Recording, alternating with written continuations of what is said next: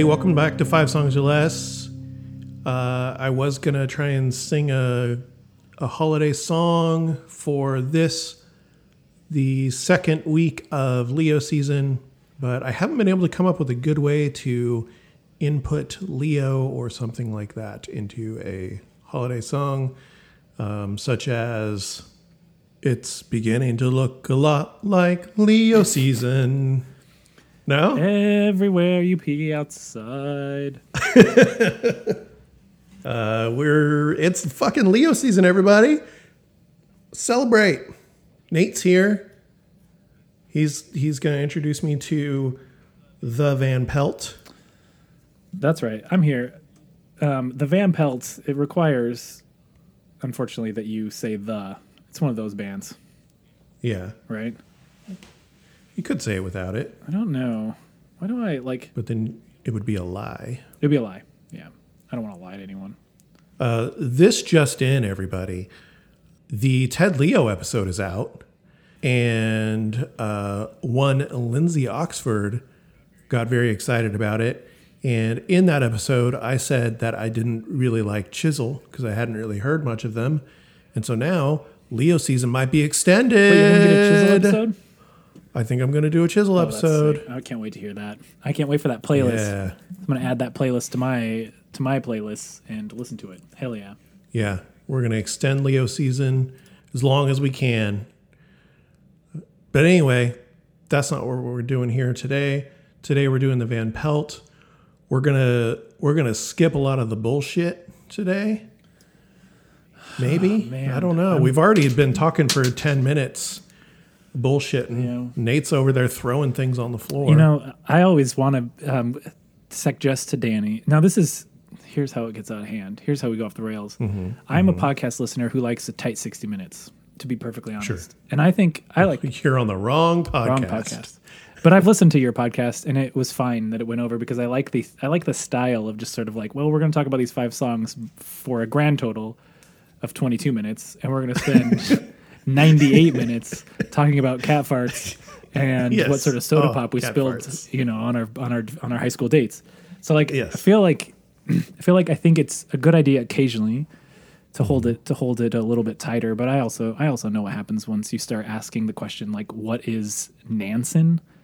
Then it just gets a little bit out of control probably. Or we could have it we could go off the rails. Nancy- Oh, oh, okay, yeah. We're gonna talk about that song title. How about how about this? Before we get to the Van Pelt, we'll make it quick and easy. Uh, we'll uh, do a quick cat checkup. Oh shit. Wait, did you look for a cat check? Um I did not look for a cat check. We we talked about uh, via text. You and I talked about Ted Leo's cats, Yeah. and we did not talk about them on the episode. And I thought, oh, I should do the post ending song thing where I talk about cats, and I forgot.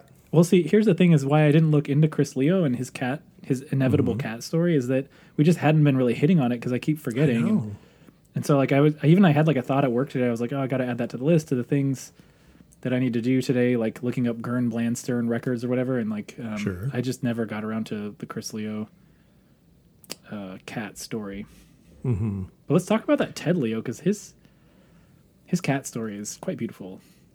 Do, do you know his cat story? I don't know his cat story. Well, I don't know if there's a story behind it. I just know that he's a big fan, and they're a very beautiful cats. Someone, some Oh. Cat very name, very nice cats.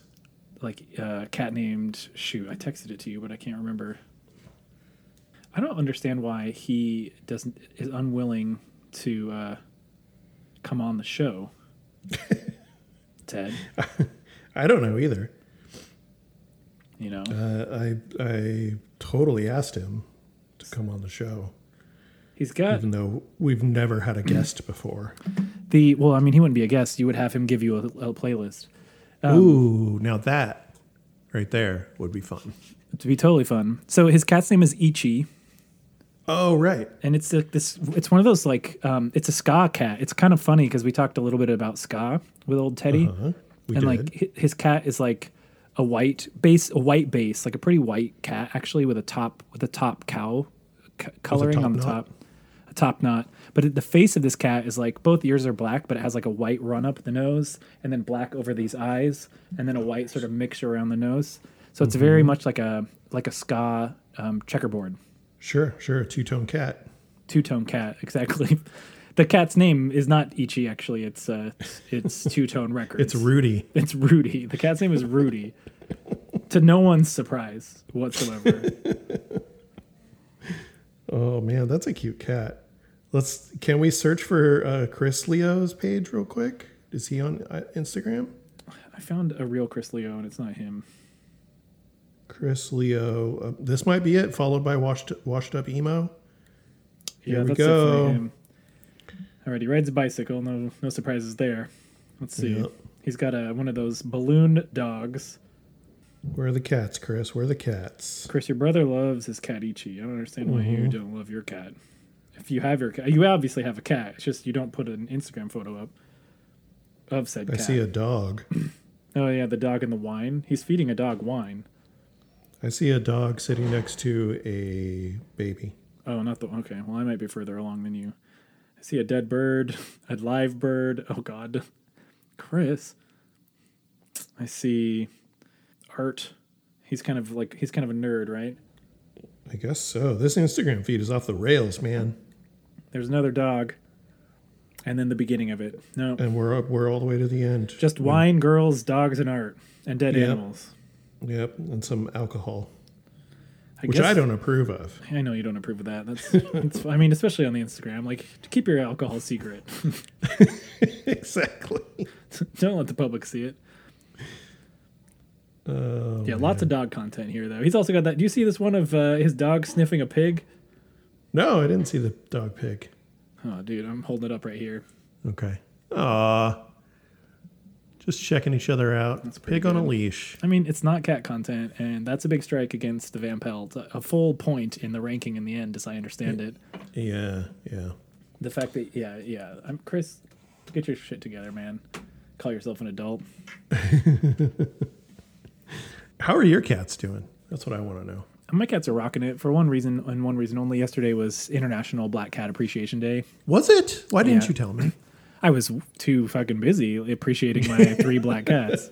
Oh, Um, so I don't know, like you know, a full day of just complete snuggles and praise and extra treats and stuff like that, and then letting the black cats sneer at and make fun of the two other cats that aren't black. Like it's just fun. Sure, it's a fun day, great day. man. Yeah, I'll have to give uh, our Jinx a little extra love today since I did not know about this. better late than never. You know, yes, you can always make up for it.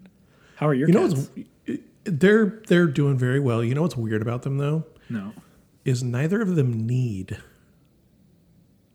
Need, oh, they don't need- make making like masa. need on you, yeah, like making the, making, bread, making biscuits or yeah, whatever. that. What they don't? Maybe they'll grow. They don't.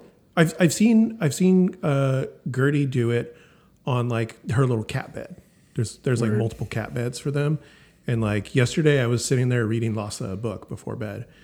And I'm sitting on her bed. I'm like, what the fuck is that noise? And I I like look over and I see Gertie like just There like staring at me, doing her thing. Ready to kill. Uh, but our like our last two cats just would sit on our fat bellies and just knead for hours, and Nutterby would like drool, and I I, want I want that. I have the feeling that that can come. Like it's not Yeah. that it's not there, It- but also mm-hmm. like I wonder to what degree it's natural and what degree cats are sort of like brought into it through nurture. I was reading up on it yesterday, and it and it did say that, or yesterday, or the day before, or whatever. It did say that it it could have to do with, you know, how they were raised, how they were weaned off of uh, mother's milk, if they did in fact have mother's milk or were bottle bottle fed. Mm-hmm. So yeah, there, there's a lot of factors, and some cats just don't do it. So we shall see. Shit out of luck if you don't. And I mean it's fine if Yeah. you don't. Big deal. Like they're still cute. I know they're still so cute. It might mean they're still so unhealthy though. You might want to take them to the vet. Pay a thousand dollar bill vet bill to get No, I just. I just took him to the vet yesterday for for vaccines. oh, A booster. Where do you go to the vet? Right now we go to VCA, but I'm thinking about switching it up How come? because it's slightly farther than I'd like it to be. You, you're a Rancho Cordova man. You need Uh, Cordova. Uh, I mean, it, it's it's in. Uh, I guess that would be Fair Oaks, where it's in. Um, it's sort of near the Fair Oaks Library, sort of. but yeah, it's down there, and there's one that's like much closer, but it's not a, a VCA. Uh, but VCA tends to be expensive, like What is more expensive. Veterinarian Clinics of America. Sure, I don't know what it is. I'll go with that. Yeah, We go to the Del Paso uh, Veterinary uh, Hospital or Okay. Center, yeah, yeah, which yeah. is actually right by where I work now. But it was, you know, I didn't know I was going to end up working there. But Mm-hmm. it's a great old old school clinic, man. If you want to drive way too far out your way, Well, we used to go to Midtown Animal Hospital because it, you know, when Amanda got the cats, she lived in Midtown, and it was a just a hop, skip, and a jump away from Tahoe Park, where we lived for a long time. yeah, word. But now that's too far from Rancho, and so I don't know. I, we're thinking about switching. We just went to uh, VCA because we had a voucher for a free first checkup thingy. Groupon. Yeah, sort of like that from uh, Front Street Animal Shelter. They gave us this little free thingy. So I don't know. We'll see. I like it because they it's it's like this corporation, so they have these modern uh, modern amenities such as an app, which Oh, is super cool. Uh, I can check my appointments. I can schedule appointments. Yada yada yada. But it's also a big corporation, and do I want to support a big pet corporation? I don't know. I haven't looked into them at all. Yeah, I mean they probably eat animals, Well, I'm sure they do. so I'm I don't not, know why I'm not would support- holding. I'm not them. holding uh, non-vegetarian against them. Oh, really? I, I you I didn't. Do you interact with people who are not vegetarian? I Do you, am do you, currently. you talk to them? What? I, uh, you, you you are vegetarian. Oh You're yeah, not vegetarian. I would not talk to you if you weren't. Oh, okay. All right, I'm being an asshole for no reason. uh, yeah, no, I don't hold hold that against the VCA That they Uh, take your animals in, care for them, then eat them, and then and then eat them all while not wearing a mask too. Nobody wears masks there. And nobody wore a mask at uh, our clinic either. Yeah. Oh well. Anyway, fucking cats are great. I love them so much. I had to lay down for a little bit today, and both the cats were snuggling up with me, so that always makes me very happy. Yeah, for sure. I appreciate that. All right, let's talk about the Van Pelt. Yeah, I gave you the Van Pelt, a You band sure that you um you and I have been talking about this band actually for a while because we were really interested in celebrating Leo season. Yeah, Um, and you talk you said Ted Leo was somehow good, and you still believe that after I, I- convinced you otherwise last week. I I still believe it. You say what you will about Ted Leo and his falsetto, but I love him. I do think it would be funny if one part of your podcast was for any guest, not you, but any Mm-hmm. guest who is um, uh, giving who you give music to, or who they give if they give music to you, they have to make an argument against the band. Sure, sure. They have to. They have to. They are purposely asked to convince you to not like a band that you like. does it have to be like them just playing devil's advocate or do, or do they have to be a legit hater of said band They have to be no. It's, it's definitely like devil's advocate because like imagine it's a, ba- a band that you like. Well, I guess they could hate it. Let's say it's Yeah. the bands that you give. They have to try and convince you. I guess uh, if every band you give me from now on, I'm going to make a point for at least ten minutes to try and convince you how wrong you are okay that that band is good. With i'll try i'll try on this one this guy doesn't even sing he just talks Danny was texting Cody about how he was going to do the Van Pelt, and Cody's response was like, "What the fuck is the Van Pelt?" and Danny was like, "Yeah, that's that's appropriate."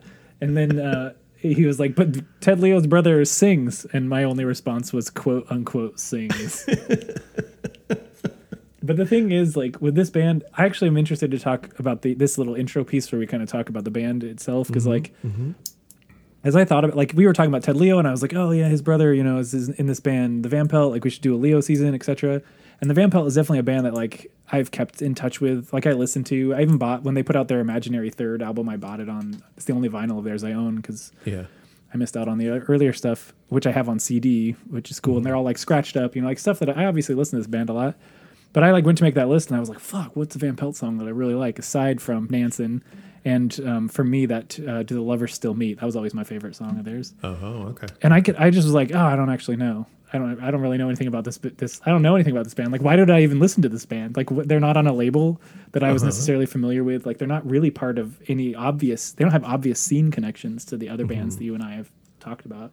So I was like thinking about it, and I tried to make some connections. And I wonder if you can like take like where is does the Van Pelt fit in your opinion into like just like emo history or like the history of this 90s era they're part of the second wave in theory but they're In they, yeah. they released their best album in 1997 the same year that like the promise ring um, put out nothing feels on or you know Yeah. it's like right a year before braids framing kansas Ca- canvas and like around get up kids i think was that year Yeah, yeah. Four Minute Mile was right around there.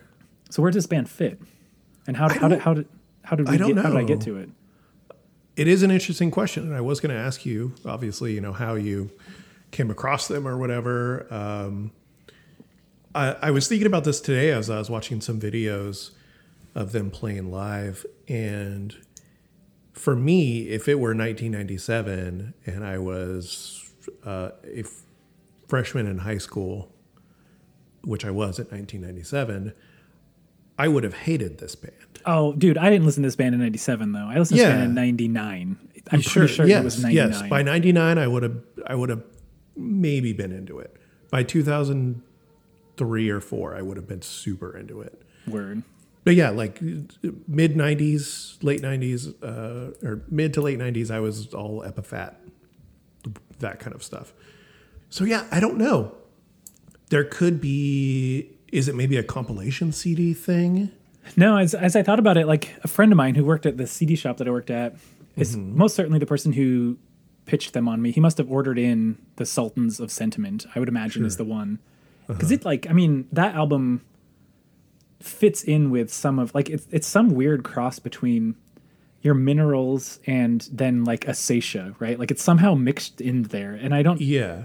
I feel like zero. There are like seven seven hundred people on this earth who would get when anywhere, like who would I who would listen to those bands. But like I guess they're really popular now. Never mind. But you know what I mean. Like it's somehow mixed in between that, and so I can see why he, for example, uh, this friend of mine would have ordered it because he was. I mean, w- Mineral was definitely something that we were talking about amongst our really small scene of kids in my hometown. But Seisha was a band that he was into and that he got me into. So I could see him coming across this band. They're both New York at this, you know, playing around the same time. I wonder if there was a an interview he read or a, some contextual point that was made where those two bands were mentioned um, for the sort of obscure side of emo at the time, right? Like sort of weird mm-hmm. emo. The other, but th- so he must have he must have brought it in. But I'm wondering to some degree if it also had to do with the fact that that bit that label, Gern Blandsten, I think is what it's mm. called. Yeah, something of, of that. Super weird sounding label, but like that Yeah. band that on that label, I was looking them up today. I was like, dude, I remember this fucking label, but I don't remember why.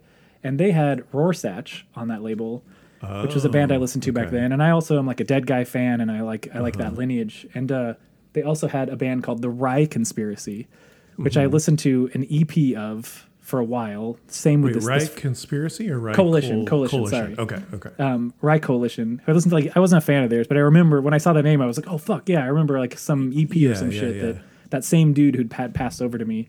So I'm thinking it was that guy. And of those three bands, Rorschach, I am a fan of. I'm a bigger fan of the later stuff, but of the later bands, but it has to have been clicked through that direction somehow, and he put it in in my CD player in my truck, and I was like, "Fuck, this band's great," and then went from there.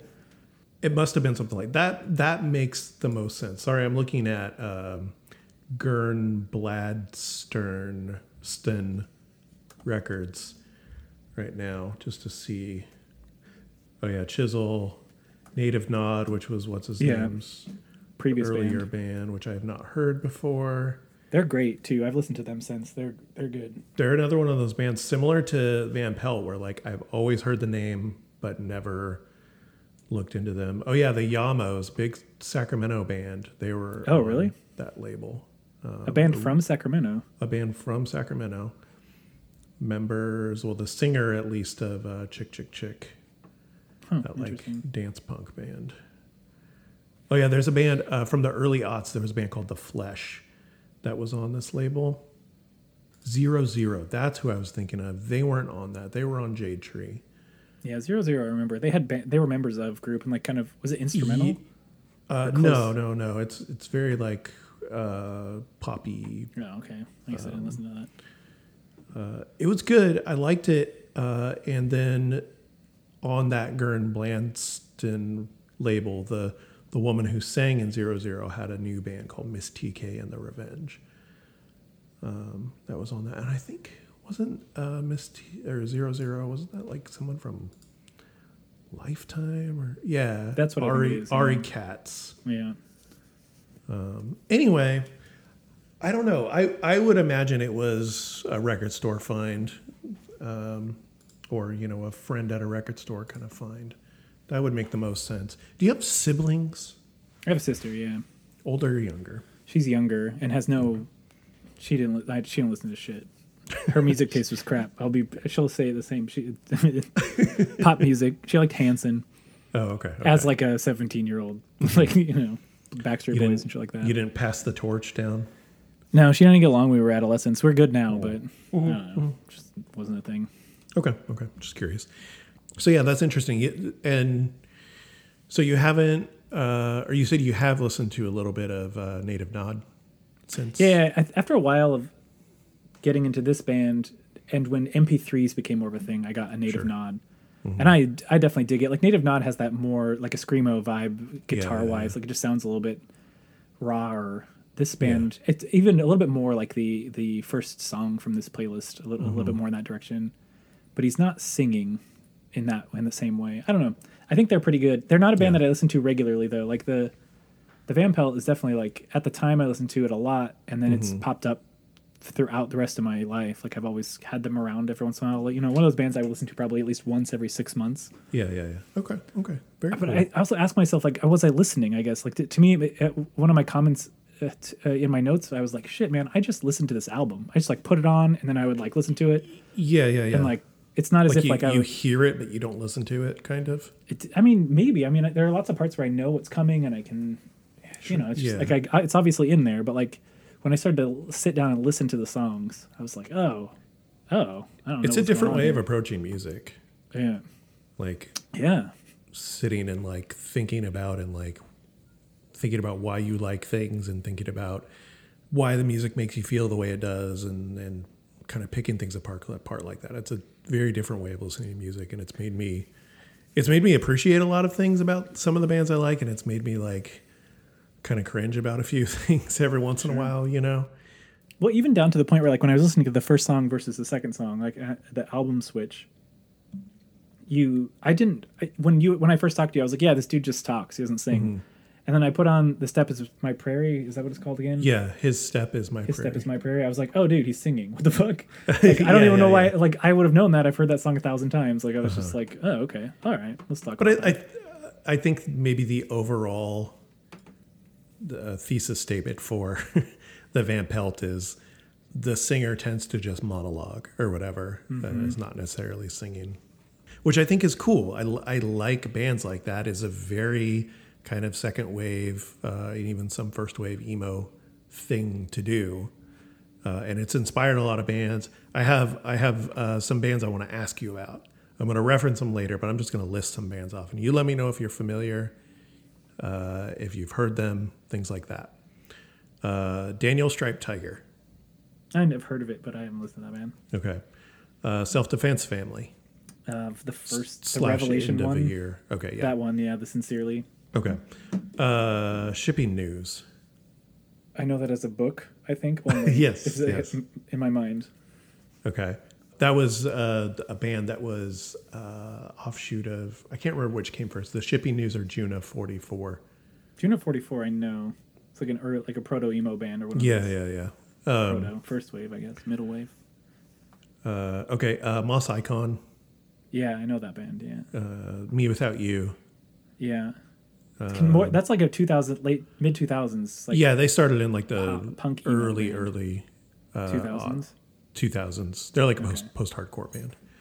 And I won't go to La Dispute. We don't, we don't need to go with La Dispute. I've listened to that band. Yeah. This is just all bands that like listening to this playlist I kept thinking of because a lot of them have that. Uh, oh, and Slint was another one. Slint, yeah. Yeah, uh, they all have that very like you know quote unquote angular guitar kind of stuff. Probably each one of the bands, maybe not Daniel Stripe Tiger. Uh, I'm not super well versed in their entire discography, although I did do an episode about them. But I feel like all of these bands have, you know, the talk singing thing going on. And I, I did talk about talk singing kind of a lot on Pavement episode, but the the way Pavement does, does it is different. This is very like poetic monologue. Almost, I have something important to say. Yeah. You the know? philosophy spewing from his mouth. Yeah, yeah, yeah, that kind of thing, Uh, which I like. It it it brings out the snooty twenty year old in me, you know. But I'm just like, yeah, this guy's saying saying some important shit right now. Uh, I I I almost always love it when a band has like a a bridge that's like them just talking about something. It's there's a I, I pulled a a summary of one of the songs we can talk about, but there is a point they make in this where they talk about Leo singing with his perpetually off-pitched lyrics stumbling out of his mouth as if he's reading poetry and doing it for the first time. That's like what their description of hi- of hi- of his shit was. Interesting, kind of what you're talking about a little Yeah, bit. Like yeah, it yeah. feels smart, but there's something about it. It's still a little punky and weird. yeah, yeah, yeah. So yeah, I'll I'll point out specific things that like remind me of, of certain bands or whatever. But all the all those bands are are really fucking good. You'd probably like Daniel Stripe Tiger a lot. It sounds to me like a reference of a children's series. Yeah, it, it, it- it's a reference to uh, Daniel Tiger. Daniel Tiger from Mister Rogers. Right. Is that the, it's a purposeful reference? I I guess I don't I don't know the the reason behind the name, but uh, they're really good. Uh, I mean, shit, I'd like that. you'd that sounds you'd be into it. I guess. Do you know how Apple Music has like the essential playlist and then does a next steps playlist? Yeah, yeah, yeah. So like five songs or less, Daniel Stripe Tiger. Next steps is the one that you have. Oh, You give me five new songs from that I, band. I thought about that when when Dante first like uh pieced out on the pod. I was like, do I can I like give bands again that I've already given to people? But I don't. I don't. I don't Realistically, you probably can't because I, I don't think I want to. Do you have a lot of new fresh shit to say? Is the question because I'm sure that we could come up with new shit, but Do I? No. Yeah, it would be you regurgitating yourself. um, what is it called here? Let me. It would be you providing perpetually off-pitch commentary, stumbling out of your mouth as if you're reading poetry for the first time. Yeah, yeah. That's that is this podcast. Can you? That's your new subline. Five songs or less. It's as if we're reading poetry for the first For the first time. I could add a subtitle. Uh, uh, one more question, and then we'll we'll move on to our first song. Did did you or have you, I guess, ever seen them play live? No, no, No. They did like some. They did some reunions, and I want to show you that video of them playing in 2014 in Italy. For Yeah. some reason, they did. oh, yeah. But no, I've no, I've never seen this band live. Okay. Would you? Nor would I see them live. Yeah. Dude, I got questions about these reunion shows primarily because I don't like having to buy a ticket at a set time. Um, Uh-huh. And I don't know if this is that kind of band. Like when Planes came through, Planes Mistaken for Stars, Uh-huh. 2015 maybe it was. Um, it was easy to get tickets. There weren't that many people at the show. Sure, I was sure. like, this is that's what I want, right? But like, Mhm. I recently got tickets. Actually, they were gifted to me for the Rival Schools show in Oh. Los Angeles, Mhm. and um, they had to be gifted to me because I was like, I'm not gonna fuck around with this fucking oh tickets go on sale at twelve o'clock on Friday. Like I'm not Dude. dealing with that shit. Dude, 10 o'clock this morning, tickets went on sale to see Jinkx Monsoon, uh, our one of our favorite drag queens from RuPaul's Drag Race. Mm-hmm. She's coming to the punchline. Tickets sold out within an hour. The VIP tickets, which I wasn't going to buy VIP tickets, they're $80 a piece, sold out in about 10 minutes. Yeah, I can't. I'm not handling with that stress. Like, I Like, don't want that. I was on that fucking site all day, just trying to make it work and get it to work. I tried on my phone, I tried on the app, I tried on uh, my computer, over and over again. Then it finally said it was sold out, so I was like, "Fuck!" But it also said check back later, so I checked back later this evening, and now they're uh, you can apparently this is really fucking great, Ticketmaster. Fuck you.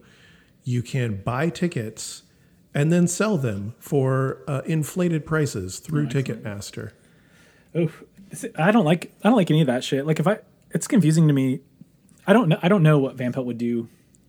if that would even be a thing. But I don't like that. I don't want to mess with it. Like we are seeing this year in particular, just like this wild frenzy of cool ass reunions, right? Like Mineral's going to be, or not Mineral, um, Elliot's out there playing Sunny Day Real Estate, Saetia without the fucking guitar player. Um, but like I would, under no circumstances were any of those tickets. I'm so turned off by the check uh, the, the by that frenzy. Like I can't get it. I can't. I can't get it together for that. And I don't even think I want to. Also, it signals to me and this is me just being a little bit older at this point, I guess, but like an atmosphere that I'm not hella stoked on, I guess. Like the last time I went to a show that was like this was when Modern Life is War played The Witness, I think, in its entirety, which is the hilarious like thing that bands do, like performing Yes, The Witness yes, in its entirety. It's like, dude, you're a a fucking hardcore punk band. You don't do that shit. I don't think they did that, but um, my my friend Kelly was living in uh, uh, Oakland at the time and got tickets for me and him to go see Mm-hmm. them at Gilman. And I walked into that venue and I was just like, I can't see shit. Like, there's too many fucking people here. It was so overwhelming. Wow. Uh, It just like I don't know, man. Like, I need to know the. I maybe I'm just too sensitive at this point. Like, I just I, I want to be able to see the fucking band. Sure. To be perfectly honest, I want to be up close and I don't want to be smushed and shit. Oh. Um, so like I don't know, it's a thing. I, Yeah. I, so I guess like maybe this is the one band. I don't know. I don't think that they're like American football, where like if the Van Pelt are not a relevant band today, and if they no. had a t- reunion tour, like they might be able to sell out some venues in New York and maybe San Francisco, but like yeah. not not if they like played in. Well, they wouldn't play probably anywhere else but those spaces. I don't think they would play in Sacramento. They they might play in the Bay Area. Um, trying to think of where they would play though. I would say at most they would play at Great American Music Hall, but I I could see them doing Bottom of the Hill and doing just fine. yeah, I just don't. I think that they're the kind of group that would bring out 600 people. Yeah. you know like that's and i would be better down with better with that like that's what that modern that modern life is war i think gilman just over over allowed in it was just so fucking full and i just get the sense for all these shows where it's like this wild um, frenzy for tickets that it's just gonna be so fucking full and just Yeah. like i don't know Yeah. like I, I would love to go see sunny day i would love to go see elliot Sure. but those i don't think those tours are, those shows are gonna be all that much fun for me a person who doesn't want to get up and crowd surf or get up to the front or anything like that Yeah. No, not at all. It would be pretty cool to see Elliot. I never got got a chance to see them, but Yeah, dude, they're one of the best, and you mm-hmm. know, I don't know, whatevs. It's also what else? I I also like being the kid who grew up in a small little podunk town who had a bunch of CDs and never saw the bands that he loved, and just whatever it okay. is, what it Yeah. is, you know. Yeah. I still liked them. I still got I still got to them somehow. Yeah. You still got to experience the music. somehow. Yeah. as, as it were.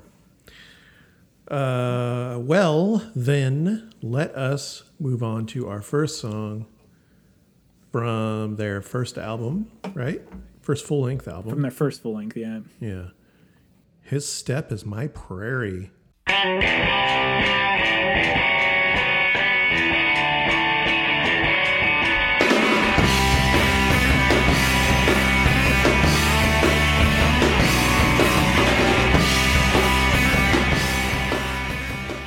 So erotic sounding. What's that mean?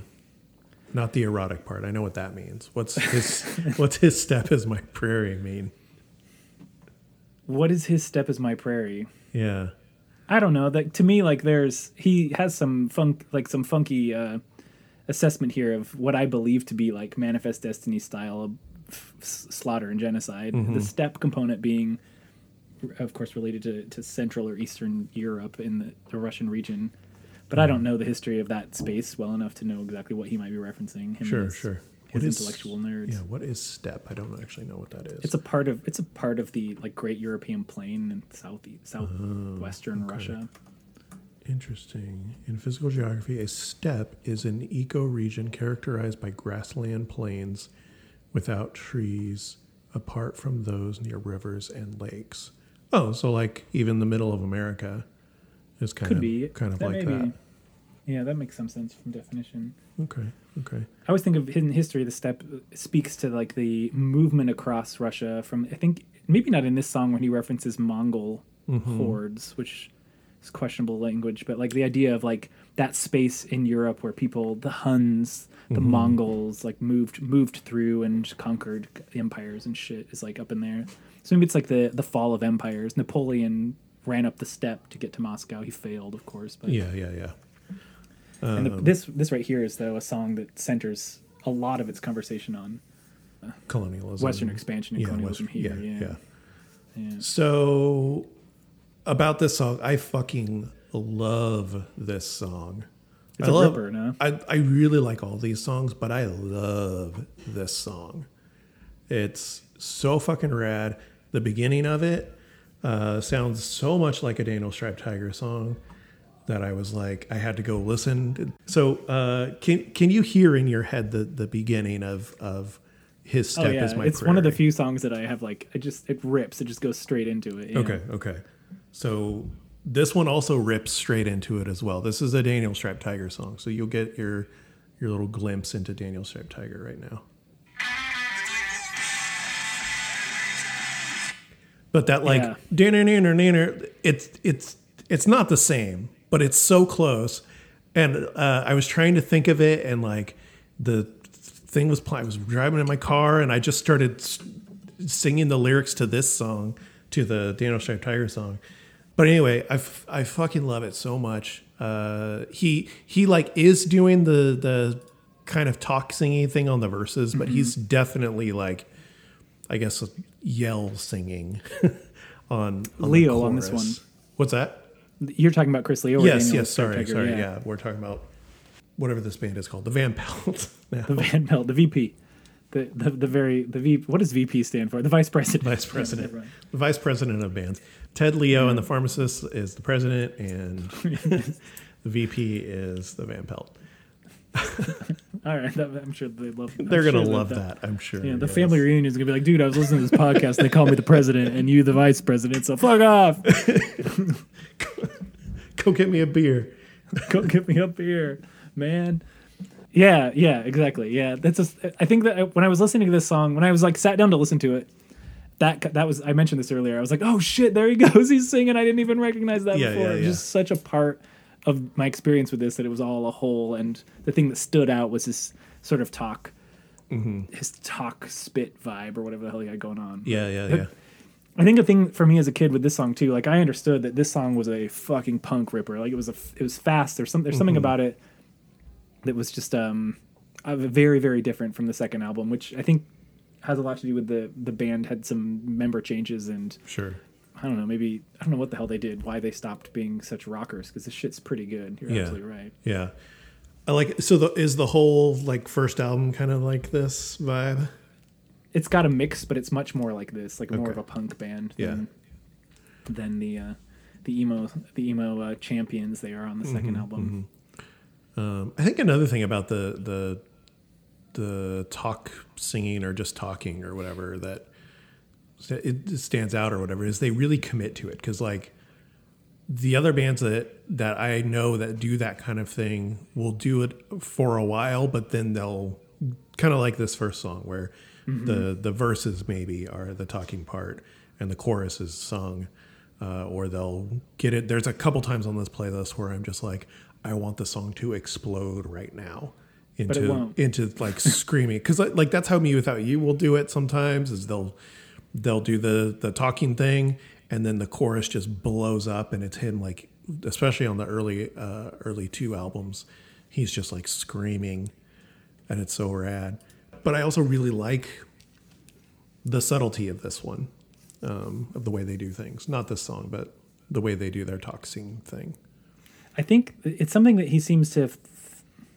Yeah, I agree with you, and it feels to me like the way that he thinks this band right here is, or the second album is something different because there's this thing I was reading. He did an interview where he was talking about the word emo and what it means, mm-hmm. and he was talking about his band Native Nod and this this album, and he was like, yeah, some kids like came up to us and said we were emo core, and he was like, what is emo core? and they were like, yeah, it's you know like Rites of Spring. And, and in this quote, it's like it's like Rites of Spring, woohoo! It's like I don't know. I want to meet the person who did that. what do you mean? It was emo core? It's like Rites of Spring, woohoo! And then like ran off drunk or something. And he's like, oh, okay. So I thought we were just like put in the same genre as Rites of Spring. And he's like, okay, that makes sense. Whatever. yeah Um, and then shortly they put out um, the second album, and the the word felt then disparaging. It became more disparaging the way people would talk about him. Yeah, And he started to fe- he started to feel that. He's like, I don't think the Velpo, Velpo are like emo in the same way that Rites of Spring are. But he said that he felt they were guilty by association because they were playing with bands like that in Mm-hmm. punk band and punk venues at that point instead of going to college clubs. Yeah, which yeah. means to me that he it seems to me he imagined the band differently at some point as something that wasn't um, punk anymore, and that might be that maybe gives you the chance to just like let up a little. Like he didn't feel like he needed to scream because he's I'm not a fucking punk band anymore. Yeah, right? yeah, So yeah, yeah, yeah. Totally. Could be that that helped him commit. That makes sense. All right, let's do. I got one timestamp uh, right up, kind of toward the front is 45 seconds.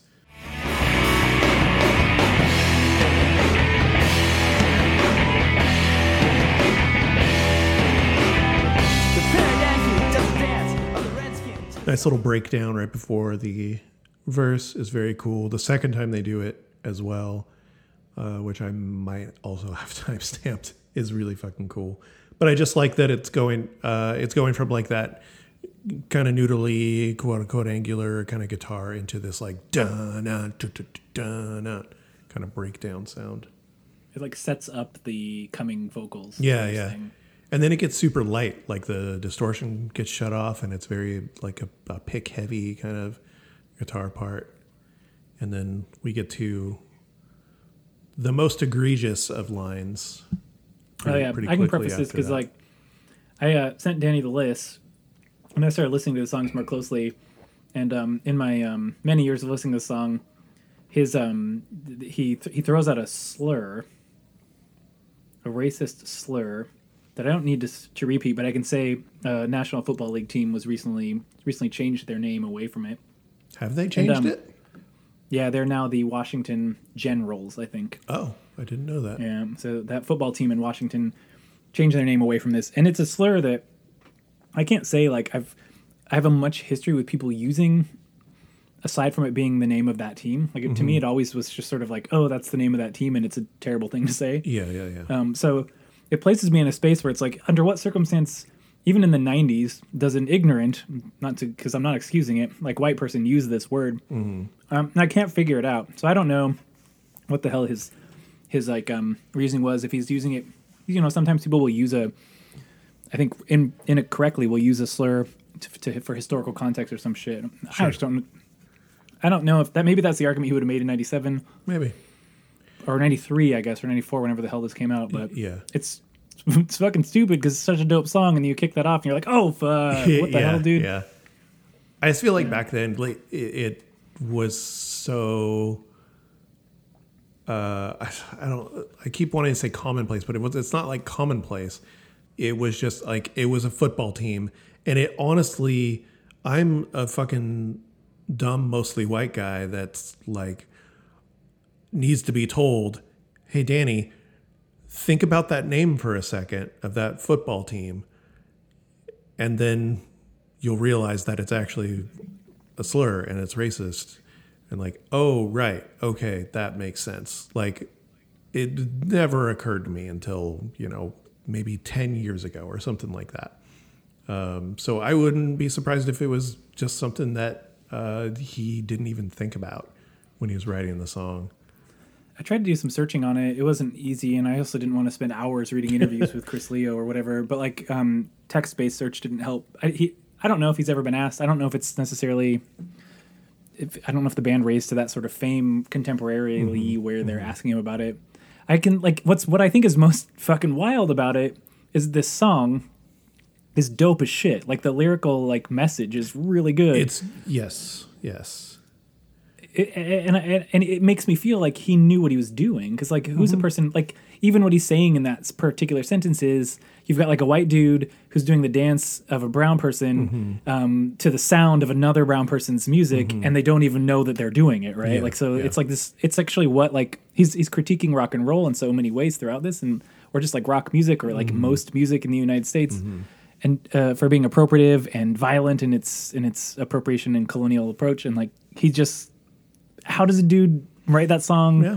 and then still use a term that we know to be you know just wildly insensitive and like related to violent interaction Yeah, with, with yeah. Mm-hmm. other people like used to justify genocide it's just i mean he should have known that but it was disappointing. it was the 90s i don't know yeah it's, it's for me like it hurts the song actually a lot after i after i Mm-hmm. sat down to listen to it and i was like okay i'm actually listening to lyrics here and what the fuck this sucks and i know like i hear at the beginning of the song and it's always like oh shit yeah because it's like um, right up front Yeah, so definitely, th- I think that's the problem. Is it kind of it dings the song right off the t- right off the top, and it becomes one that I probably outside of this playlist will have on as far as the album is concerned. But I don't mm-hmm. know. I don't see myself clicking to it in, on its Yeah, own as yeah. a result, which sucks, dude. Chris, I know you're listening. Talk to us about this. What was the choice? Yeah. I I kind of assume that if they are going to play more shows or have been playing more shows, uh, maybe he would switch out that word because it'd be really easy to switch up, you know, for a live performance or whatever. I would assume. Yeah. I also don't think they play this song because I was not able to find a single video of them playing it. playing the song. Yeah, Hmm. it's that's another egregious part of it too. Is it like the under no circumstances can I, I again because I just think it's egregious, but like there's there's no reason why you couldn't name a person's tribal affiliation or you couldn't name you couldn't just say the word native. Like I just understand like what Mm-hmm. Yeah, the dude uh, felt like this elicited that something else wouldn't. But It's a very interesting choice. I, I would be curious to know the thought process behind it. yeah.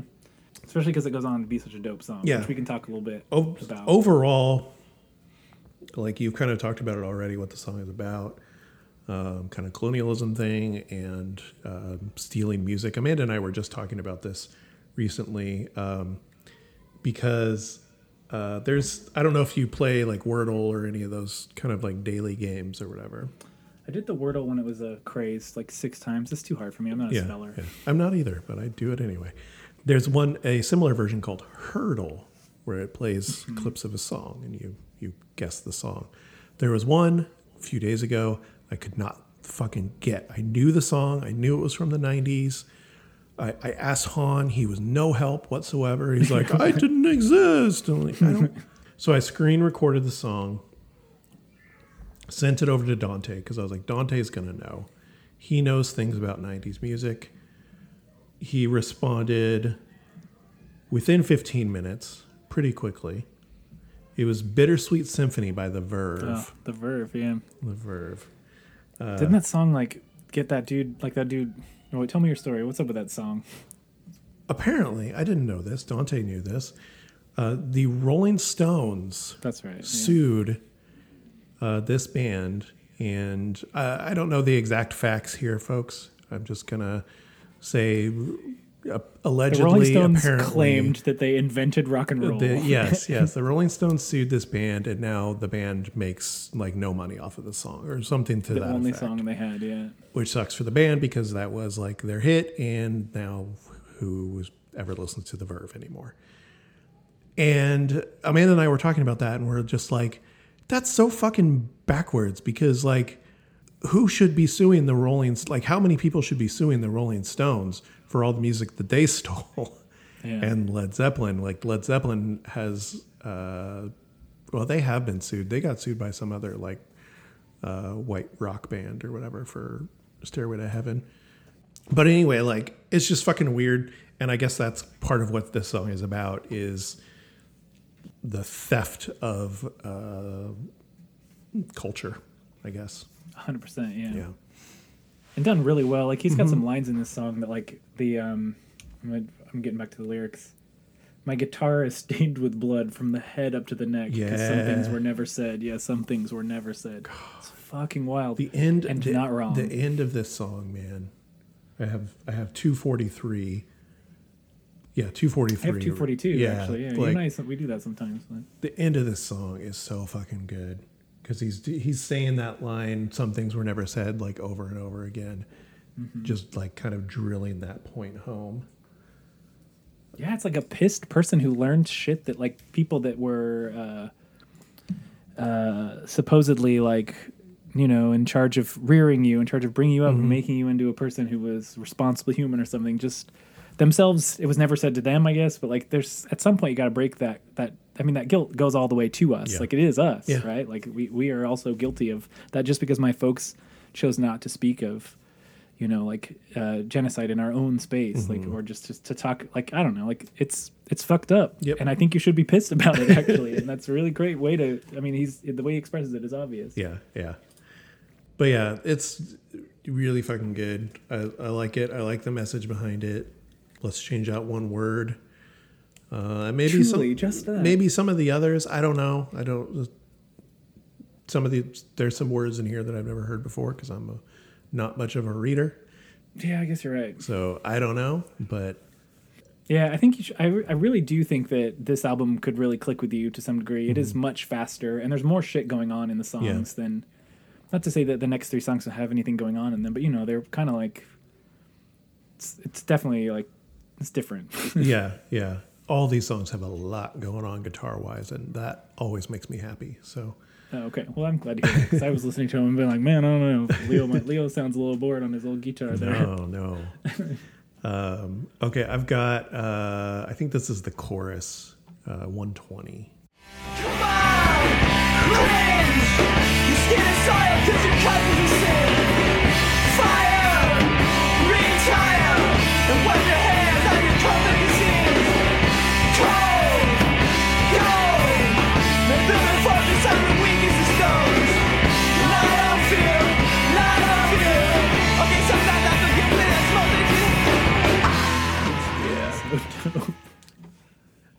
The scream is good. The next one, the next one though, the next one, that's the one. That's the one. Okay, Yeah. I like it because it just seems like a bad scream. it's like Yeah, it is. It is, and that is uh, so indicative of uh, this genre of emo or post-hardcore or whatever you want to call it. Is the voice cracks and the screams that sound bad but good at the same time. Yeah, people. What do they call it? Purposely out of, or not per- perpetually off tune. Yeah, out of tune. yeah, whatever the fuck. yeah. I love that shit. Do you have any other timestamps? I had one 18 and then the scream at 143 Oh. and then 240 and then 242 We're like right matched up. for this one. Yeah, I will point out lyrically, like he he poses this state. He says this statement in this next verse. Mm-hmm. Oh no, wait! In the one before that chorus, um, it wouldn't be so bad if the old west were never won. Yeah. dude i know if actually the complicated nature like like i say that kind of shit to my dad and he just is like like what the fuck man what are you talking about like we're here what are you doing what am i not alive Yeah. um but the sentiment is right and it puts you in the perfect headspace Mm-hmm. to think about the kind of shit that he's trying to put into the song and just i i like that sentence. It's the kind of thing that can help me frame myself in certain ways.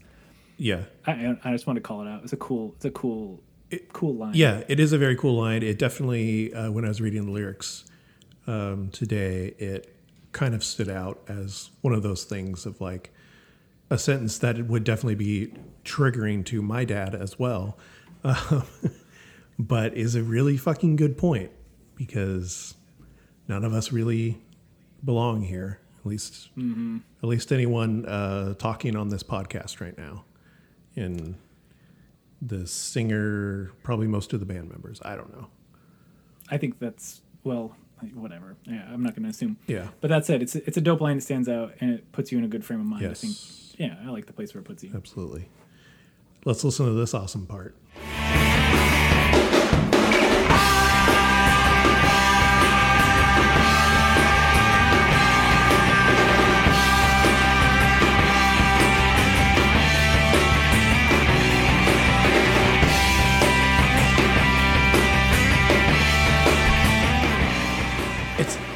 You're right. It's not a lot happening. Like he's there's like one guitar doing the that, that little riff, and the other guitar is just going. But it sounds so fucking good. It Sounds good together. Yeah, yeah. It sounds so rad. yeah. But I, and it kept going. Like you even faded out. Yeah, at one point where yeah. Still, you're just like, yeah. it, it yeah, changes up. But I love the the break and just that drum fill, and then probably the most harm, harmonic this band has ever sounded. It just reeks of like emo to come, you know. Yeah. yeah. This is 95, 94, right? Yeah. That's, that's yeah. It it just got that uh, harmony to it, and maybe they do that more often. In these songs, it's it tends to be the mostly the the talk singing or the yell screaming, but just that little hint of like harmony is really really nice. And it's weird because the first time I heard it, I didn't expect it to like just be this uh and fade out. uh, into the the you know lead guitar part, quote unquote. But it's so cool. I don't know. It's so fucking cool. I love it. Yeah, totally. Yeah. Yeah, this song's my fave.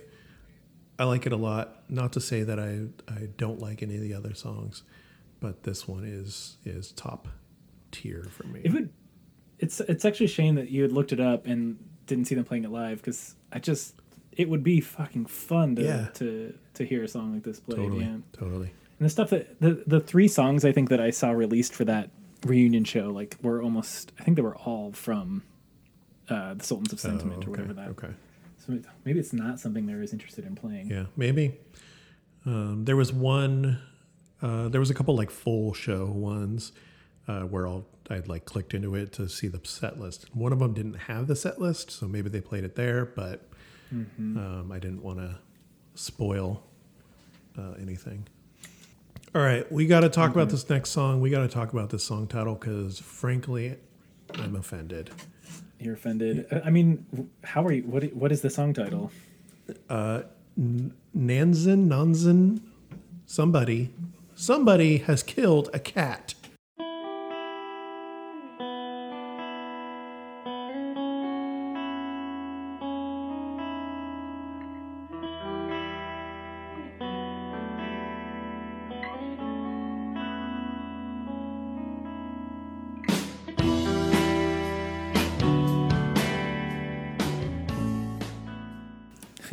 Nancy kills a cat. What a terrible thing to do. What the fuck, man? what the fuck?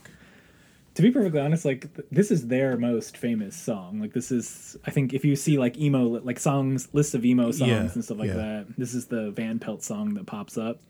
Um, and I also love this song, but there was no playlist that this wasn't going on, Okay. and so I just put it on. I sent it over to you. Uh-huh.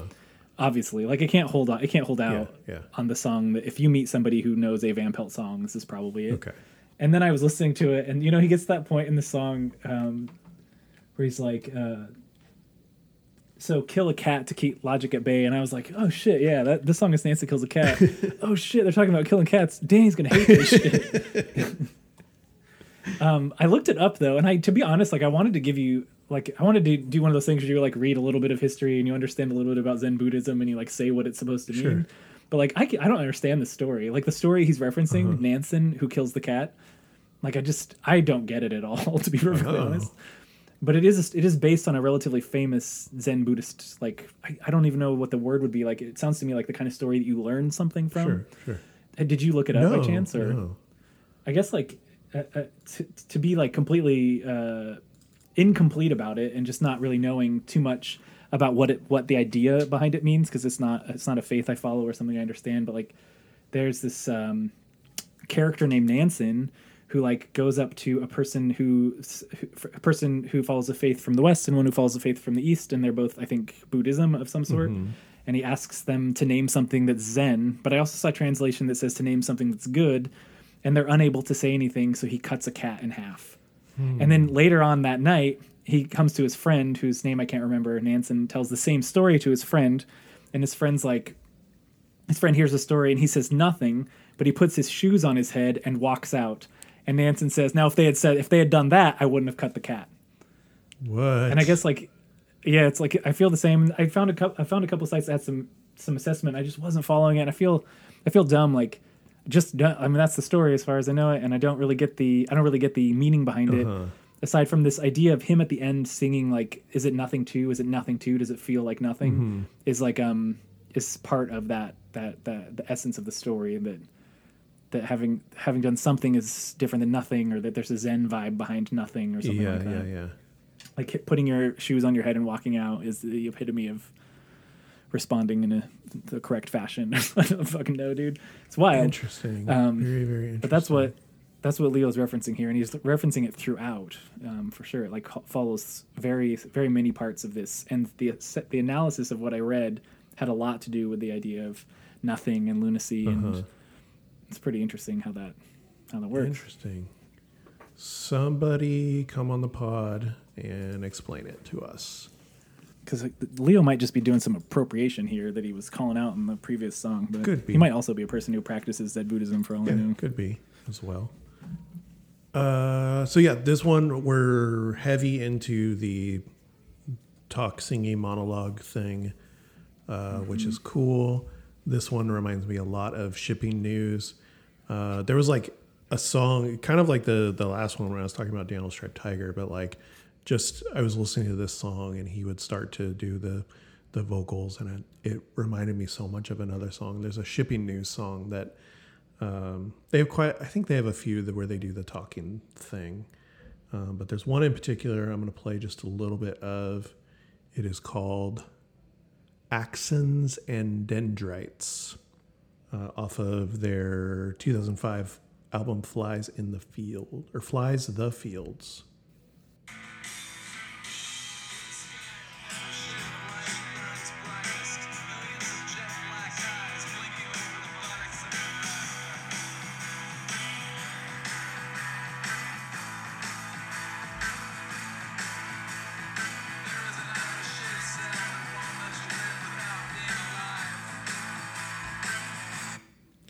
But yeah, it made me think of that.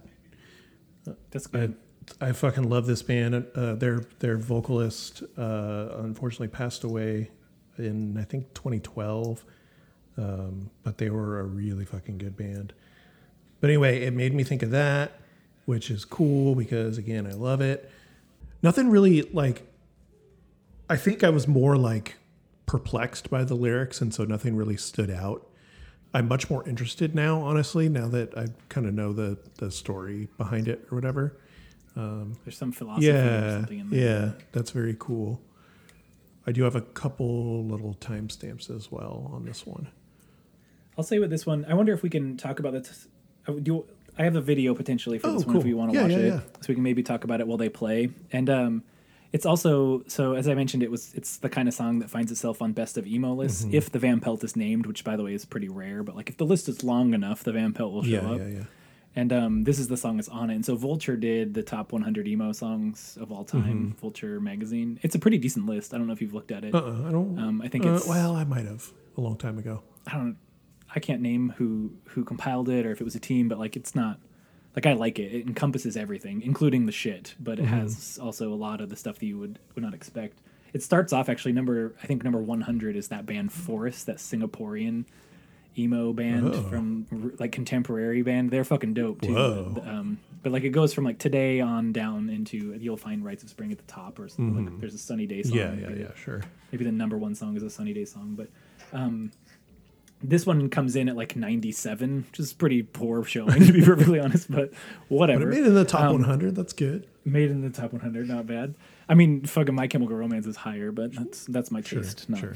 not real i guess but it says in this like they they say what i really like about this is that sparse guitar melodies hang in the air while leo's perpetually off-pitched lyrics stumble right we had said that Mm-hmm, this idea that like the guitar melodies hang in the air and then it says he finishes his philosophical ramblings about existentialism as the guitars overlap and constrict squeezing every last drop out of the dread uh, that he's experiencing and i fucking love that description because like i was trying to figure out how to talk about this Yeah. song because like there's not a whole lot music i mean you say there's a lot going on with the guitars all that shit but like for me it's like him talking the pacing and the melodies and the guitars everything seems pretty on pace and then towards the end it kind of it does kind of Mm-hmm. Yes. culminate in like what becomes this this end point where you can see it ti- being tied in a knot and um yeah it's fucking dope description i wish i could talk like I that know, me when too. listening to a song Yeah. it's, it's hard to it's hard to come up with something for this one for me at least but Totally.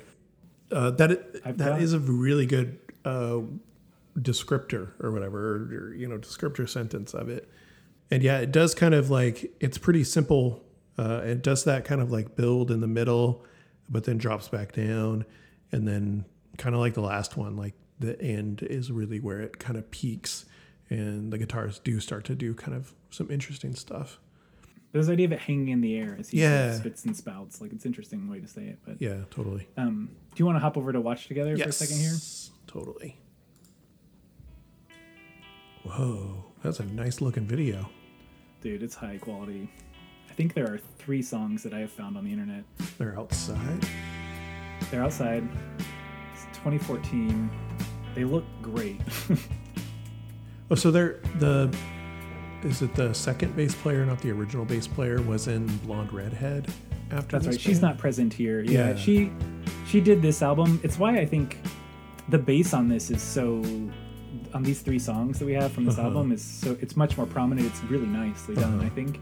Um, and then she continued on with Chris Leo for the band The Lapse that came after. this. Oh, okay, okay. There it is. Um, and the last song, Plain and I want you to know what you think of his voice at his this age. Destroyed itself. That any of my slander. He, He's- This is the absurdity. he kind of sounds like uh, Matthew for McConaughey. he lost it a little now. Yeah. This is a double speak. It's it's so like it not so much right now, but I've, I saw a couple videos uh, where he had short hair and he looks This so much like his brother. It's weird. Word. That keeps tradition feared. He looks in this like a per- like I tried This to dress like this for so many years in my life. Totally, and just yeah. Never pull it off. Or which are barefoot with shoes on our head. He forgot the lyric right there. Like it's, it's so funny. This. It's a lot of things to remember.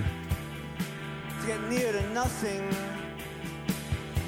on top of the world. Think about it.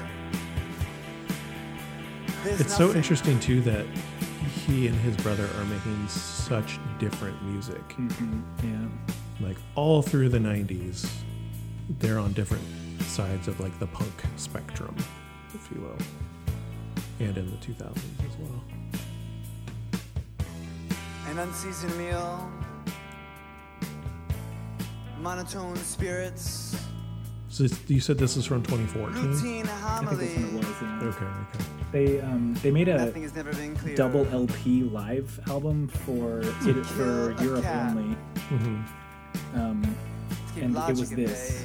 bay. I when I first watched these, like They need my body's. I don't think his voice is at the same. Like he's obviously Tell me how it gained his pitch is a little bit lower. It doesn't really Yeah. sound the same, Yeah.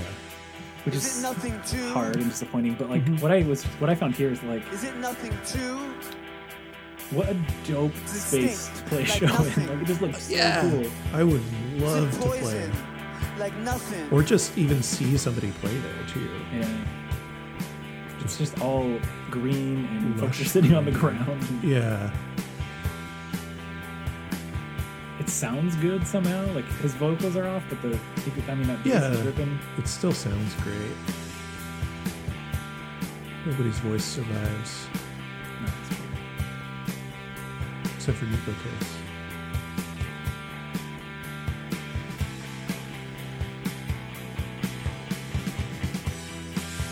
Yeah. This part, the prolonged, like to make the decision to keep going right there. Mhm.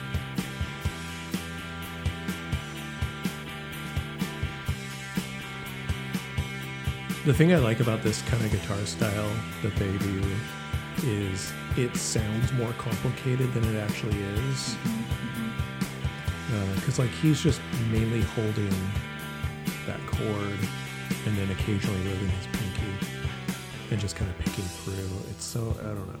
It sounds so easy, cool. yeah. It sounds so cool. And I just love the, how clean the guitars are. Yay, good job, fellas. Good job, fellas. I wish I could go on tour with you. Yeah. Garden party tour. Yeah, that song yeah. that song's great, man.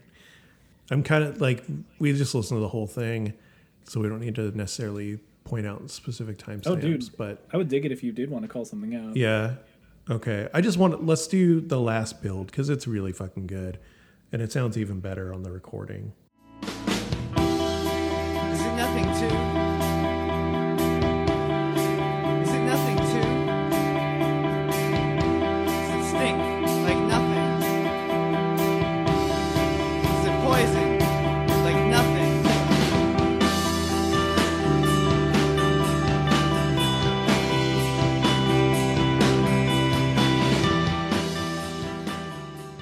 Yeah, I just like the little build on that right at the end. Uh, it's pretty subtle, but because it happens earlier in the song too, and it doesn't really come to a head, it's nice that it find they finally get that lead going and stuff.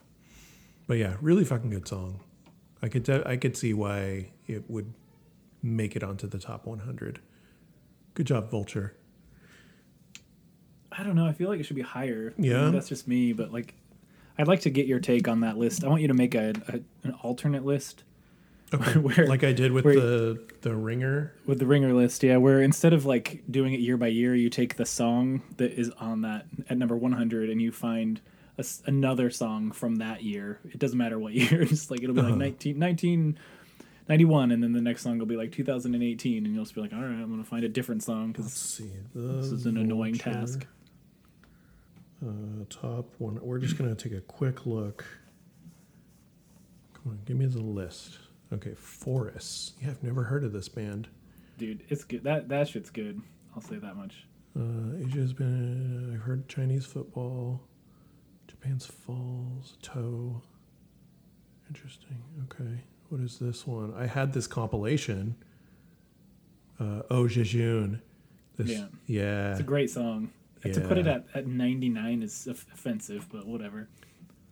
The Van Pelt. Copeland. Where are they on here?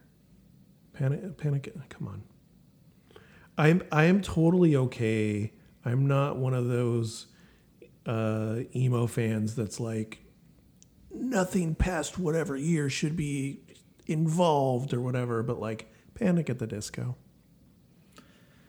Um, I agree. I mean, I don't know much about them. I've only heard that dude on a Taylor Swift song. Yeah. Yeah. Um, but like, I feel like, I feel like they are a part of that era and thus have to be considered along with them. I suppose so. It's like, yeah, they say Pete Wentz in here, right? Like, mm-hmm.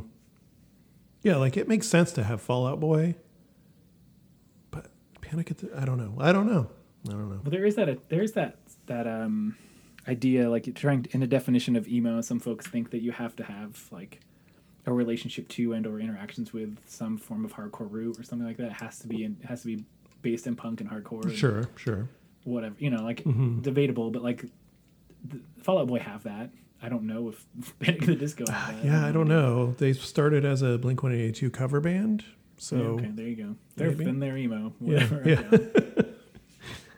okay. Oh, Los Campesinos. Oh, the sea is a good place to think about the future. Oh, that song is so good. Do you- is it? Number ninety. It's number ninety exactly. Yeah. You think that's a perfect place to put it? Uh, yeah, I think it's a good place to put it. It's it's a really good song, but in the pantheon of, of emo, I think there are ninety better songs, or uh, I'm sorry, eighty nine better songs. 89 better songs. Sure, okay. sure. That's a good way to look at it.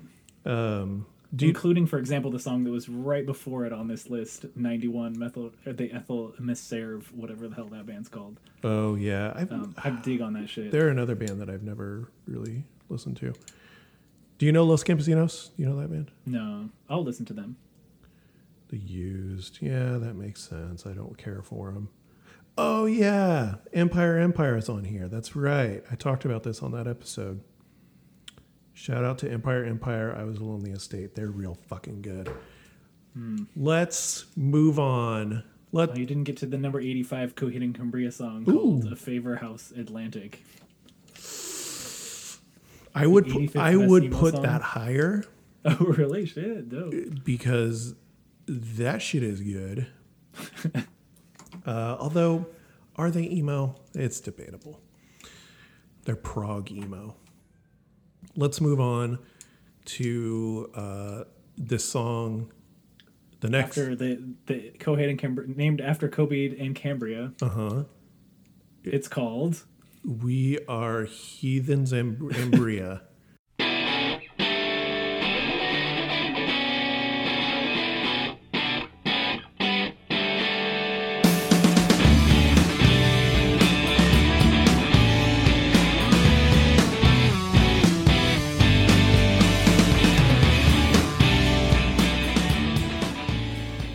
song Heathens, Ambria, for which Coheed and Cambria named themselves yeah, for. yeah. we are heathens. okay, I I might get uh, some shit for this one. This take. Some people might stop listening, and that's okay. You probably should have already anyway. Something about the guitar part on the the verse or uh, the chorus, I guess. It is it is a very emo guitar part, especially like uh, the quote unquote emo revival. Like that sounds like a snowing song. It also sounds like it could be a Third Eye Blind song. Oh, it totally does, and I don't think that's bad. Wait, you don't like that band? I, I do now because of this podcast, but uh, I could totally see a band like Third Eye Blind or some kind of '90s pop rock band pulling this out, and like like you sing the verse on the or the chorus, I mean, on this song just slightly differently. The We Are the Psychos, Pathetic, The Quitters. Yeah, yeah, yeah. That whole part, like if you sing that slightly better and with a little more tune to it, It's it's a fucking Goo Goo Dolls song. you, you got a fucking Goo Goo Doll song in your hands. Hell yeah. I like it more now that you said that, by the It's, way. So thank you. totally not a dig. Like I, it's great. I like it. Uh, when you get to the verses, it, it totally goes out the window. This whole theory, because it that's just like noodly weird saying stuff. But the choruses, man, The choruses, yeah. Okay, wait. First of all, hell yeah, that's rad. I guess the guitar to me has in the beginning has a bit of a static sound that wouldn't be part of like it's not as clean as I could imagine Third Eye Blind. Mm-hmm. yeah, yeah, yeah. No, it exactly. Yeah, Third Eye Blind would would clean that up a little bit, but Make it a little bit faster, even maybe. It does seem like no, no. I think it's Third Eye it's Blind? at the right speed. bum, bum, bum, bum. Eh, Okay, okay, yeah, I'm down. Yeah. Everybody write in, send your hate mail to, or leave me a voice mes- message on 420 111 6969. I feel like you should tweet when you announce your episodes. Like, just tweet um, shit talk about the episode. Yeah, your Twitter yeah. account should be like, "These motherfuckers said." I'm going to put a poll up. I'll put a poll up on uh, on Instagram. I, did, I never get any traction on Twitter. Uh, I'll put a poll on Instagram, though. Is We the Heathens a Third Eye Blind song? Yeah.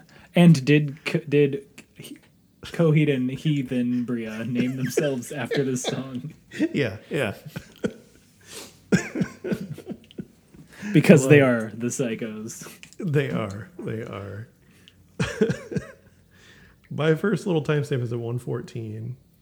Let's let's do it. I guess for me, like I have one timestamp on the song, and it does Uh-huh. it is the chorus because I think it's incredible. Or like there's something about like him yelling "We're the heathens" that when like Yeah. 15 year old I guess I would say more like 17 year old me was like, hell yeah, this is dope. I'm the quitter. I'm the all time loser. Yeah, yeah. um, context be damned. What I like about this song is some of the words he uses, and I just want to point out like some like they're so fucking weird. He writes, "I'm gonna kick aside the lychee pits," yeah. which is dope. he writes, "He's watching kittens and phlegm." Why? I don't know. um, he he writes, um, "Set sail." No, that's not it. What the fuck? That's it. All I got are those two. That's it. Yeah, yeah. They're good though. We are the psychos, the pathetic, the quitters,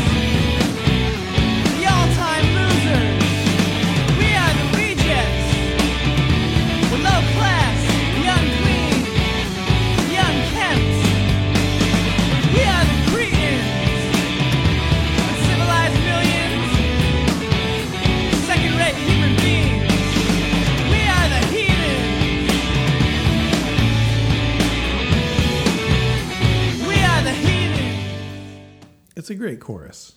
I do like he waits on that second "We Are the Heathens." You would expect it to come earlier. It is Yeah. good. You know, oh, you know who who would do a bang up job on this song in the '90s? Nada Surf. Okay, all right. They could they Second could hit. pull this off. Yeah, yeah, yeah. They follow popular up uh, with "We Are the Heathens." They wouldn't have been a one hit wonder in the '90s. Yeah, being a two-hit wonder is far Is it- more relevant. Are they a Are they a band on your radar, Mister Seattle? Nada Surf. Yeah. No, I listened to Super Deluxe, another one-hit wonder out of Seattle, but Okay. Wait, is Nada Surf from Seattle? I just realized like they It were could on they were on Barsuk, and so I was like, oh, they must be from Seattle, but that's dumb. uh, um, actually, Nada Surf is from New York, New York, Are they? according to Apple Music. Uh, yep, I was totally wrong. So yeah, that's great. Uh, and then right after that, uh, I'll just keep playing a little bit of the verse. Maybe we'll get one of those lines you like. But their origins change. They all pass through Hester